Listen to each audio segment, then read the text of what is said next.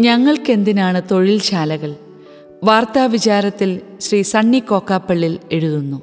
ഇക്കഴിഞ്ഞ എഴുപത്തഞ്ച് വർഷത്തെ കേരള ചരിത്രം പരിശോധിച്ചാൽ തൊഴിൽശാലകൾ പച്ച പിടിക്കാത്ത ഇടമായി നമ്മുടെ നാട് മാറിയതായി കാണാം.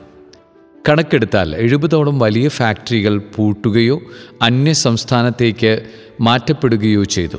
മറ്റേത് ദേശത്തേക്കാളും സമരവീര്യം എന്ന ഗുണം കേരളീയർക്ക് ദൈവം കനിഞ്ഞു നൽകിയിട്ടുണ്ട്. അതിന്റെ ശക്തി തിരിച്ചറിഞ്ഞവർ ജീവനം കൊണ്ട് രക്ഷപ്പെട്ടു. സാമാന്യത്തിലധികം പണം കൈവരുമ്പോൾ സകലതും പിടിച്ചടക്കണമെന്ന് ചിലർക്ക് തോന്നലുണ്ടാകും.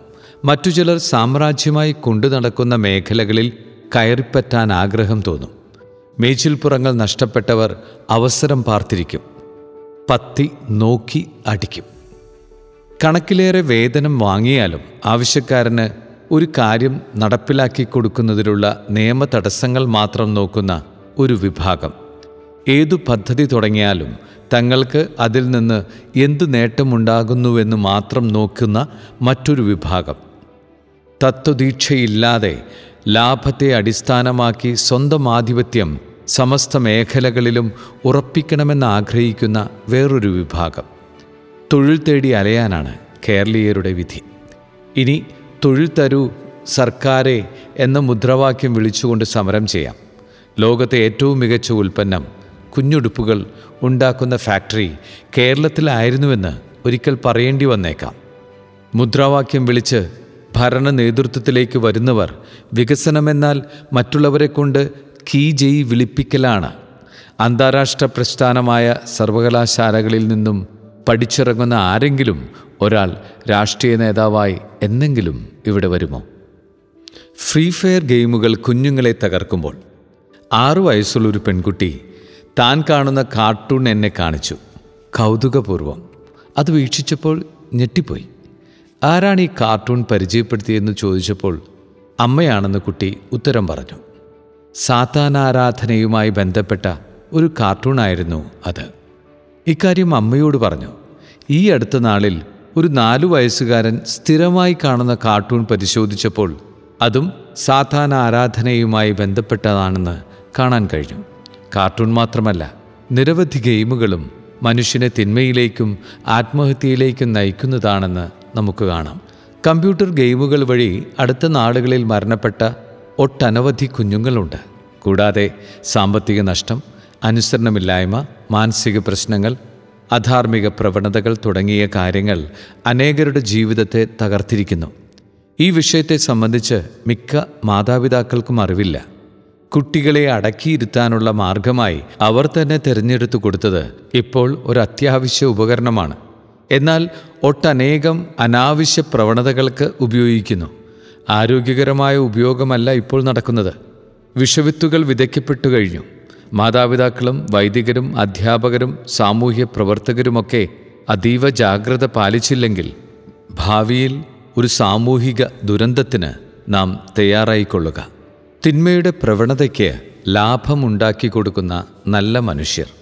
ഓസ്ട്രേലിയൻ പാർലമെന്റ് അംഗമായ ലാരിസ വാട്ടേഴ്സ് തന്റെ കുഞ്ഞിന് മുലപ്പാൽ കൊടുത്തുകൊണ്ടാണ് പാർലമെന്റിൽ പ്രസംഗിച്ചത്. അങ്ങനെ ആധുനിക സമൂഹത്തിനു മുൻപിൽ മാതൃത്വത്തിന്റെ മഹത്വം അവർ വെളിപ്പെടുത്തി.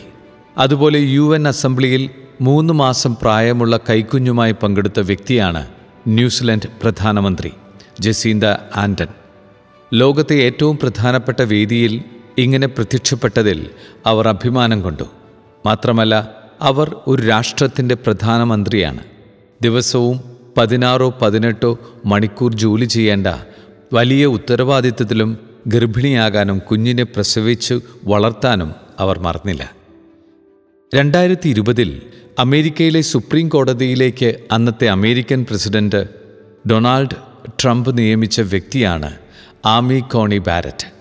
ആമിയുടെ നാമനിർദ്ദേശം പ്രസിഡന്റ് ട്രംപ് വൈറ്റ് ഹൗസിൽ വച്ച് പ്രഖ്യാപിക്കുന്ന സമയത്ത് ആ ചടങ്ങിൽ അവർ പങ്കെടുത്തത് തന്റെ ഏഴ് കുട്ടികളുമായാണ്. അതിൽ രണ്ടുപേർ ദത്തുകുട്ടികളായിരുന്നു.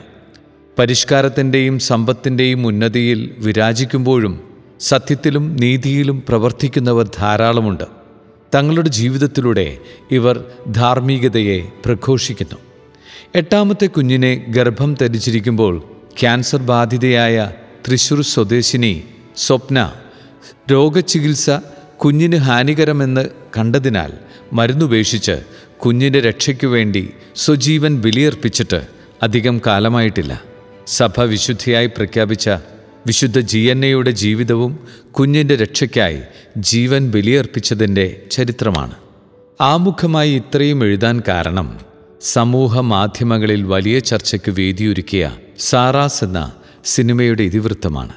അധികമാരും കാണാതെ പോകുമായിരുന്ന ഈ ചിത്രം ചർച്ചാ വിഷയമാക്കിയപ്പോൾ അത് കാണാനുള്ള ത്വര അനേകർക്കുണ്ടായി. സാമ്പത്തികമായി സിനിമ വിജയം കൊയ്യുമെന്ന് ചിന്തിക്കുമ്പോഴും അത് നൽകുന്ന തെറ്റായ സന്ദേശം ഒട്ടനേകം പേരുടെ ജീവിതത്തെ സ്വാധീനിക്കും. പ്രത്യേകിച്ചും യുവാക്കൾക്കിടയിൽ സിനിമ ചെലുത്തുന്ന സ്വാധീനം ശക്തിമത്തായതിനാൽ സാറയുടെ വഴി തേടാൻ വളരെയധികം പേർ ശ്രമിക്കാതിരിക്കില്ല. ഒരു കുഞ്ഞിന് വളരാനുള്ള അവകാശവും ശരീരത്തിന്റെ സ്വാതന്ത്ര്യത്തിനു വേണ്ടി വാദിക്കുന്നവർ മറക്കരുത്. ഈ സിനിമ നൽകുന്ന തെറ്റായ ആശയത്തെ ചൂണ്ടിക്കാണിക്കുമ്പോഴും ശരിയായ ആശയത്തെ പ്രകാശിപ്പിക്കുന്ന ചിത്രങ്ങൾ ഇറക്കുവാനും പ്രോത്സാഹിപ്പിക്കാനും ആരു മുൻകൈ എടുക്കുമെന്നുള്ള ചോദ്യവും ഉയരുന്നുണ്ട്.